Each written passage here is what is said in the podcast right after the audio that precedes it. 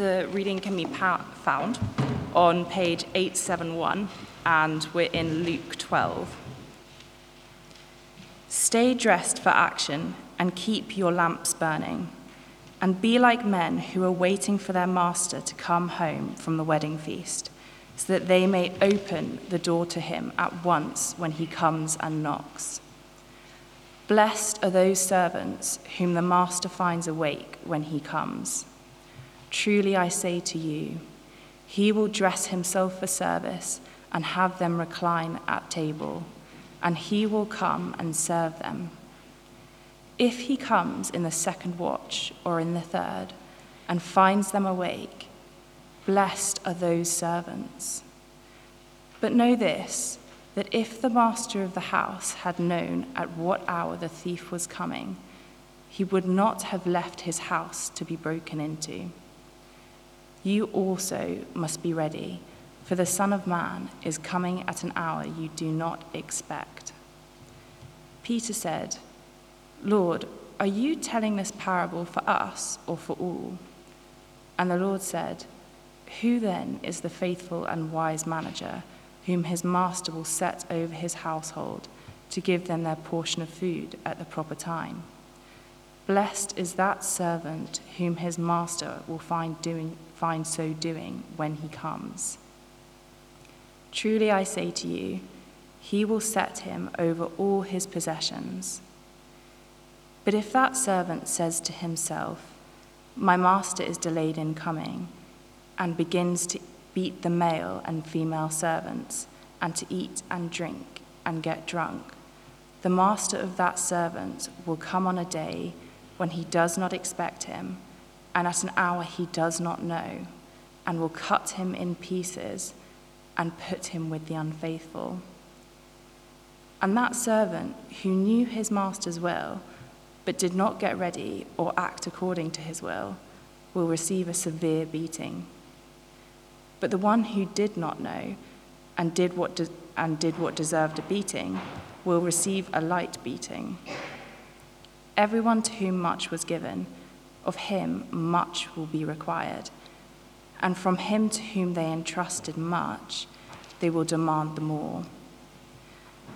I came to cast fire on the, earth, on the earth, and would that it were already kindled. I have a baptism to be baptized with and how great is my distress until it is accomplished. Do you think that I have come to give peace on earth? No, I tell you, but rather division. For from now on, in one house, there will be five divided three against two, and two against three. They will be divided father against son, and son against father, mother against daughter, and daughter against mother mother in law against her daughter in law, and daughter in law against her mother in law. Thank you, Annika.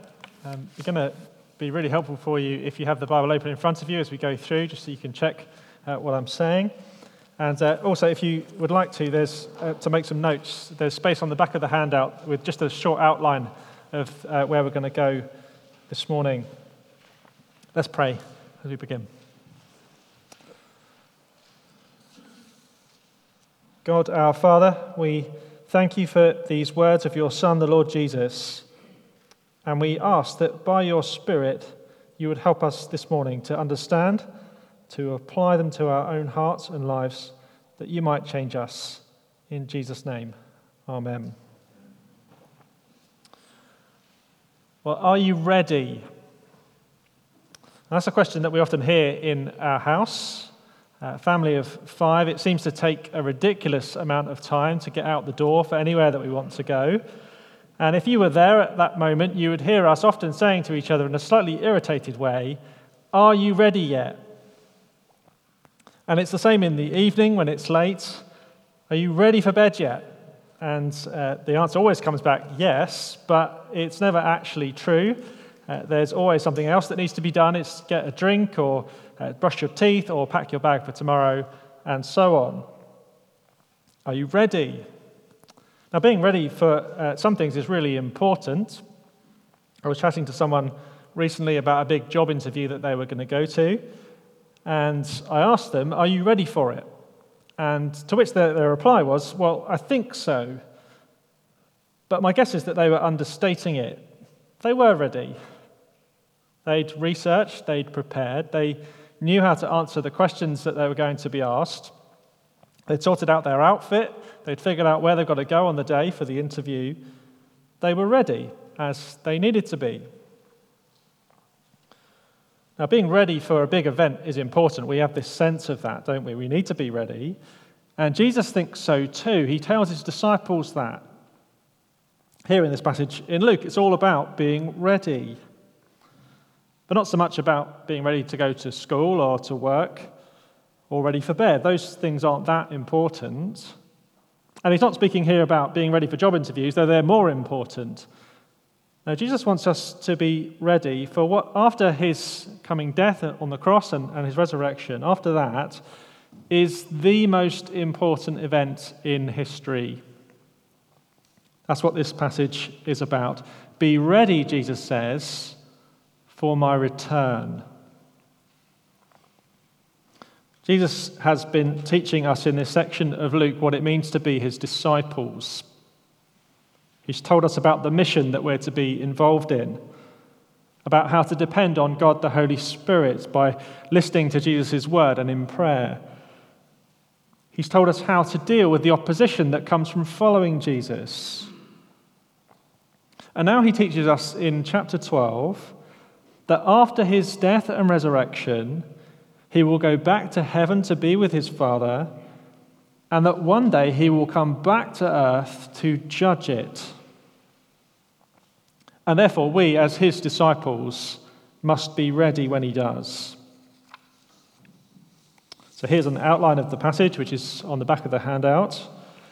Verse 35 to 40 is it's just the paragraphs as you can see in the, in the uh, ESV text there. Verse 35 to 40 Be ready for Jesus' return, and you will be blessed. Verse 41 to 48 Be ready by serving faithfully, for all are held to account. And then verse 49 to 53, the last paragraph Be ready for division in the meantime. So, first of all, verse 35 to 40 Be ready for Jesus' return, and you will be blessed. Now, look at verse 35. There are a few images here, and they're all to do with readiness. Stay dressed for action and keep your lamps burning. That's an Exodus image. It's just like in the Exodus at the Passover. God's people were to stay up full, through the night. They were to be fully dressed, ready to go, waiting for that moment when they gained their freedom. And then the image expands, and Jesus starts to refer to himself as the master and to his disciples as servants. Be like men who are waiting for their master to come home from the wedding feast, so that they may open the door to him at once when he comes and knocks. Now, weddings in that culture lasted several days, and no one knew exactly when they were going to be over. And so it's the job of the servants, no matter what time of day or night it is, while their master is away, to make sure that they're ready for his return, whenever that might be. If he comes home in the middle of the night and finds his servants in their gym jams, tucked up in bed with their hot water bottles, and he has to wait outside in the cold, well, there'll be trouble. But if he finds them ready for him, and they open the door for him to be welcomed home, well, there will be great reward. And that's the big point that Jesus wants to make here. Just look at how positive he is in verse 37. Blessed are those servants whom the master finds awake when he comes. Truly I say to you, he, that is the master, will dress himself for service and have them, that's the servants, recline at table, and he will come and serve them. If he comes in the second watch or in the third and finds them awake, blessed are those servants. It's immensely positive. Blessed are those servants. Blessed are those servants who are awake and ready for the return of the master. And what is the blessing?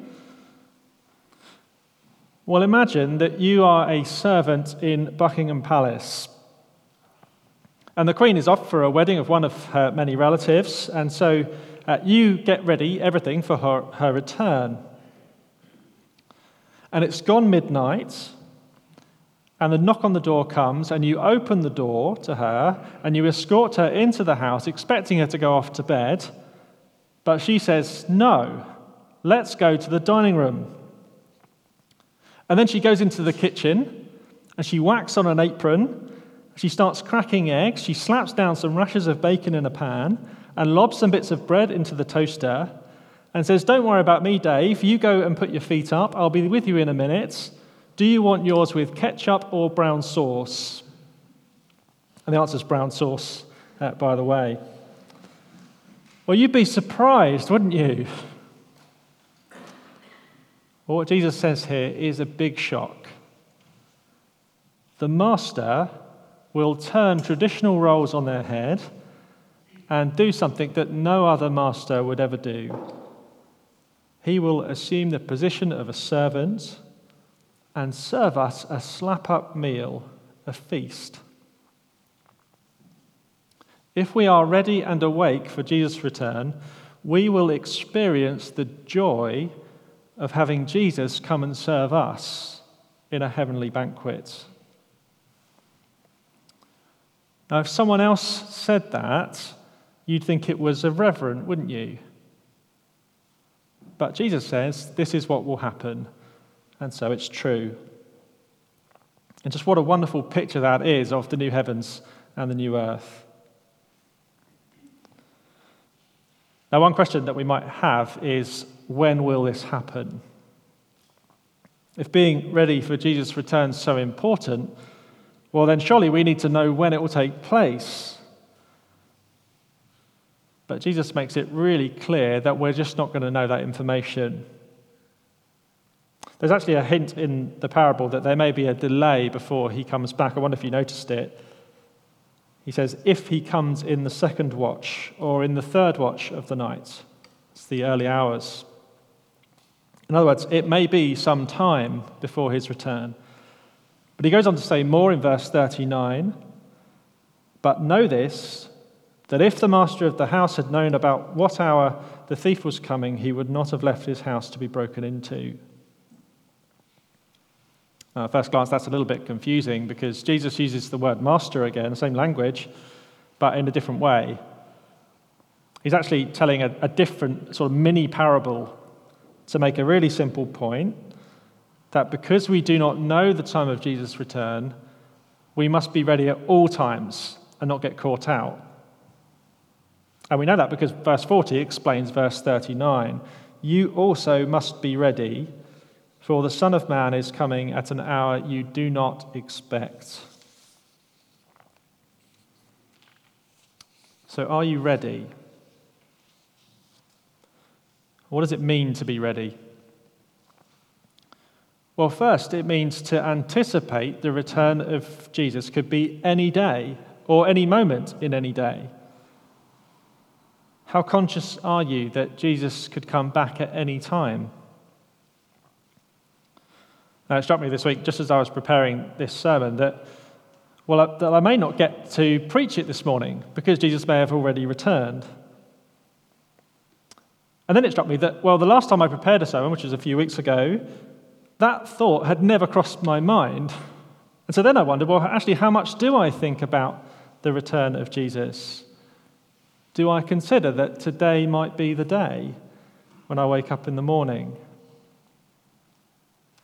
So I've realized that actually I don't think about it all that often.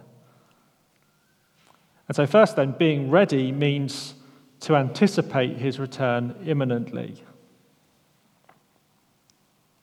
And second, being ready means to serve him each day in a way which pleases him to be found doing the Master's work when he comes.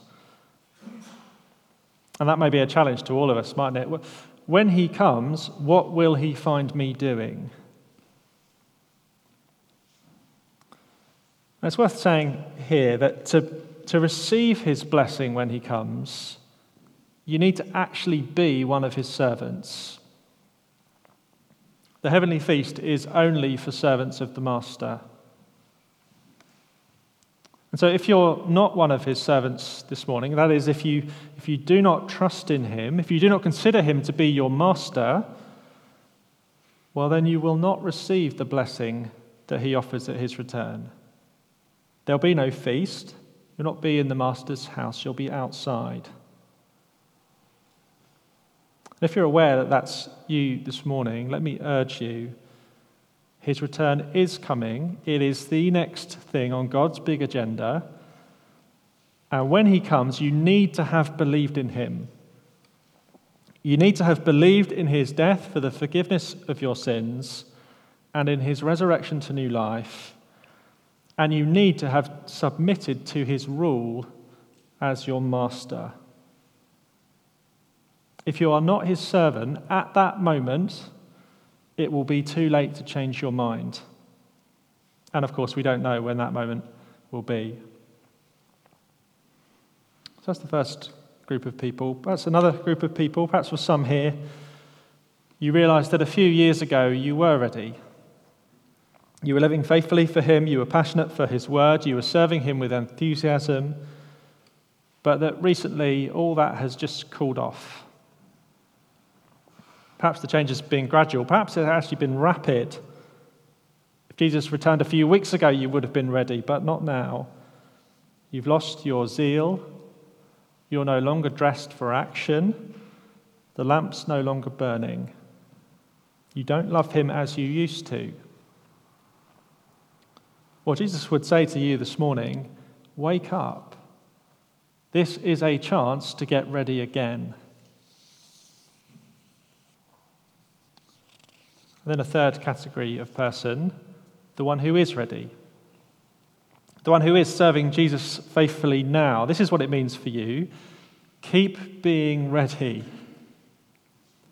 And if you do, the blessing of Jesus Christ will be yours as he serves you in the great heavenly banquet. The most amazing food and drink, and of course, in great company with the Master himself. Isn't that something for us to look forward to? Jesus' return means blessing for all who are ready. let's turn to our second section, verse 41 to 48. Here we see this uh, teaching be ready for, by serving faithfully, for all are held to account. Now you'll notice, verse 41, that this uh, teaching from Jesus is prompted by Peter. There's something that Peter is not clear on, and he does exactly the right thing when you don't know what you what you're uh, you don't know something. Uh, you put your hand up at the back of the class and you ask someone about it, and that's what he does. Jesus, who exactly are you talking about? Verse 41. Peter said, Lord, are you telling this parable for us or for all? Now, by this, he means, is it just us, the 12 apostles, who are the servants that you mention, or is it everyone? Is it all your disciples? And Jesus, as he so often does, he doesn't answer Peter directly, does he? he? In order to open up the conversation, to get us thinking, he asks Peter a question back. Verse 42. And the Lord said, Who then is the faithful and wise manager? Whom the master will set over his household to give them their portion of food at the proper time. Jesus introduces a new character, not any servant, but a manager, a steward, one whom the master sets over the household with clear instruction to feed the other servants their regular portion of food that they need. So let's ask ourselves well, who, who is Jesus referring to here? Who do we think? Well, it must include the 12, it must include the apostles, because Jesus does set them over the household of God, over the church. And he gives them the job of feeding God's people with the word of God. But I think it also includes any church leader or elder who is set over God's household in a local church. This is a common New Testament image for that responsibility. They're to be faithful and wise in their leadership, they're to care for the household, and their primary task is that of feeding the other servants, feeding the church by teaching God's word week in and week out. So, whereas in the first parable Jesus was talking to all believers, now he begins to talk to those in church leadership. And again, look at what blessing there is for those who do it well. Verse 43 Blessed is that servant whom his master will find so doing when he comes. Truly, I say to you, he will set him over all his possessions. So there's heavenly responsibility granted to those who lead God's church in faithfulness, with wisdom and care as they teach God's word. There's reward. And that's good news, and it's a great encouragement. But sadly, Jesus now needs to address what he knows will sometimes be the case.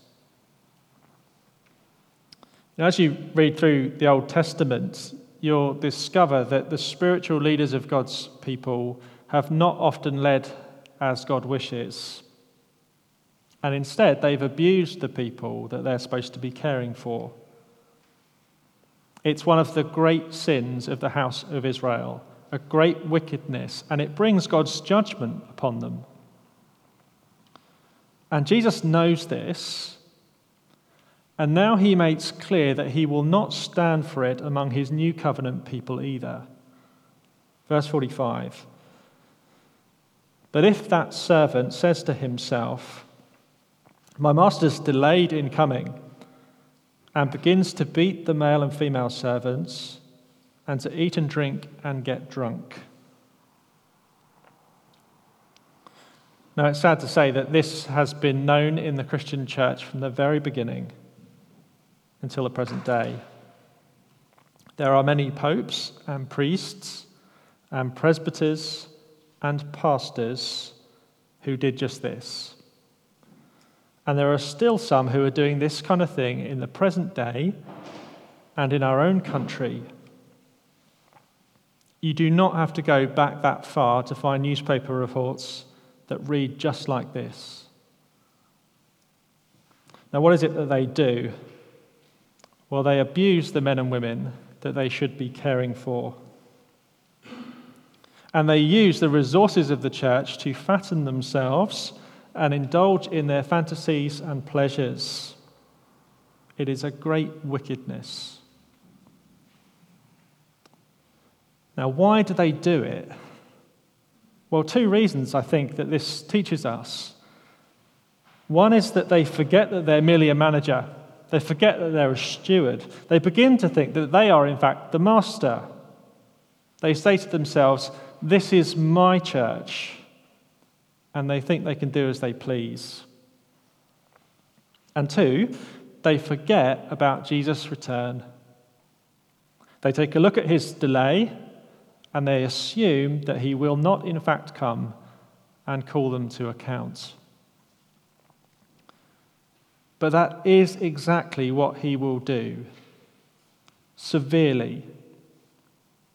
Verse 46 The master of that servant will come on a day when he does not expect him, and at an hour he does not know, and will cut him in pieces and put him with the unfaithful. The wicked church leader who abuses those in his care in this way will prove himself to be unfaithful, and so at the judgment, will be consigned to a place with the unfaithful in hell. And that is a sober warning, but it is also, I think, a comfort for the abused that there is no getting away with anything.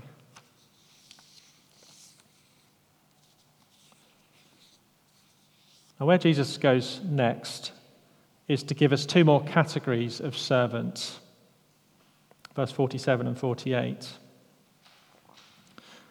Now, these two, in these two verses, They're not good servants, but not to the same degree as the first one. They're not consigned to hell as the first one was, but they are held to account nonetheless. Now, as you read these verses, this is going to be strange to our modern sensibilities. But in the culture that Jesus is speaking into, servants were beaten as what was thought to be discipline, so that they may learn their lesson. Now, Jesus isn't recommending this practice, he's using it as a parable to explain something. I think these servants, they probably represent individuals who have different levels of church uh, responsibilities in a church or different le- levels of knowledge as church leaders. Although perhaps it could be that the last one refers to any believer, uh, not merely those in, in, leadership positions. Let's just have a look at them uh, briefly. Verse 47 And that servant who knew his master's will, but did not get ready or act according to his will, will receive a severe beating. But the one who did not know and did what deserved a beating will receive a light beating. So the first one, the first one knows the master's will but doesn't do it. They do not fulfill their duties well. And perhaps that's through laziness. You know, they just can't be bothered. Or perhaps it's through fear of opposition. So they don't teach what's right because they'd rather have the praise of people than God. They, they don't fear God, they fear men. See, these servants, they know what they should do, but they don't. And as a result, they're severely disciplined, yet they remain in the household. The servant of verse 48, though, he's clueless, he's ignorant. Now, there are certainly church leaders like this. They don't know what they are doing, they don't know what's required of them. And so they're not faithful and wise. They don't feed the other servants with the word of God. And so they deserve discipline, and they get it. But because of their ignorance, they aren't as culpable as the rest. So it's only light. Now, the principle is here at the end of verse 48 Everyone to whom much was given, of him much will be required. And from him to whom they entrusted much, they will demand the more. Now, what should we say then in response to these things? Well, we'll say this that serving as a steward over the household of God is a great privilege. Serving the household by being faithful and wise, and primarily by, be, by feeding the other servants with the food of the Word of God, that's the task. And when it's done well, there is great reward in heaven and great joy in the church. But we must also say this that abuse of that privilege is taken seriously by Jesus and will bring his judgment when he returns. The worst offenders will be consigned to hell.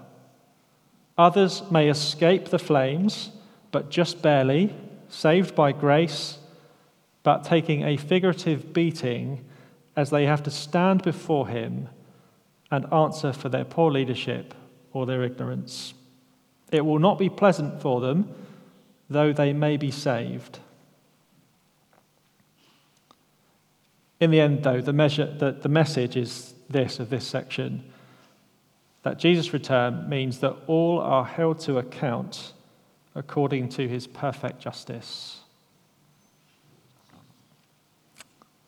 And we reach our final section, verse 49 to 53. Be ready for division in the meantime. Now, verse 49 is a bit of a shock. It just sort of comes out of nowhere. Here we discover the godly, impatient longing of Christ. See, suddenly Jesus says, I came to cast fire on the earth, and would that it would already kindled. Now, where does that come from? Well, it comes from, I think, Jesus thinking on the final judgment. He's just been talking about the final judgment, And, his, and, and so his thoughts lead him to long for that day of his return, the, the day of judgment we're here now, so that, so that all the injustice could be sorted, so that all the wrongs could be righted. And then that thought, well, that thought seems to lead him to think of something else, because that day of judgment, it can't happen yet. Of course it can't, because if it were to happen in this moment of time, well, we'd all be consumed. There'd be no hope for anyone. See, before he returns to judge the earth, he must provide a way of salvation, and he will. So, we've been talking about our readiness, but for a moment, we see the readiness of Jesus himself. He's ready for the biggest day in history, the day of his death in our place. He says he must undergo his baptism, by which he means his death, when he will be plunged under the wrath of God as a substitute for sinners. Verse 50 I have a baptism to be baptized with, and how great is my distress until it is accomplished. He's ready. And it won't be long in our story in Luke before that day comes. He's journeying to Jerusalem. He's the cross bound Christ. And there he will accomplish his saving work for all who trust in him. So he's not just the judge on the day of his return, he's also the Saviour. Judge and Saviour. And so, with those thoughts in mind, Jesus says, Well, there's one more thing that we must be ready for. Verse 51. Do you think that I've come to give peace on earth? No. I tell you, but rather division. From now on, in one house there will be five divided, three against two, and two against three. They will be divided, father against son, and son against father mother against daughter, and daughter against mother, mother in law against daughter in law, and daughter in law against mother in law. So, if Jesus is both the only Saviour and the judge of the whole earth, as he claims, and if we're to live expecting him each day, expecting his return, serving him, living to please him, boldly speaking his word to others, well, then we need to be ready for this division.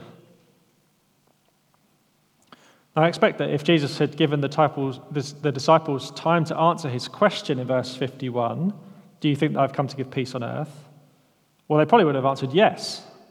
Now, of course, Jesus is going to bring peace. He's the Prince of Peace, Isaiah 9.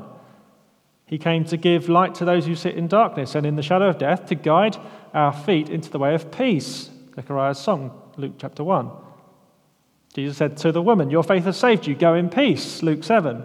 And didn't the angel say at his birth, Glory to God in the highest, and on earth peace among those with whom he is pleased? Of course, Jesus comes to bring peace, and he does peace with God for those who trust in him, to those with whom he is pleased, peace to those who have received his forgiveness and his grace. But not peace between human beings, not yet. No, here and now, we can expect division. Jesus is just being realistic here, sad though it is. The radical claims of Jesus that he is both Savior and Judge, and that his return will bring down the curtains on history, those are claims that some will reject, and the fault lines will run right through the closest of human relationships which, of course, has been the experience of almost everyone in this room. We must be ready for that too. Come to the end. What have we been taught by our Master? Well, in reverse order be ready for division until he comes. Be ready by serving faithfully, for all will be held to account. And don't forget this be ready for Jesus' return, and you will be blessed. Let's pray. Jesus said, It will be good for those servants whose master finds them watching when he comes. Truly, I tell you, he will dress himself to serve and will have them recline at the table and will come and wait on them. O Lord, it's our desire to be faithful and wise servants who are ready for your return. Make us so, we pray. In Jesus' name, amen.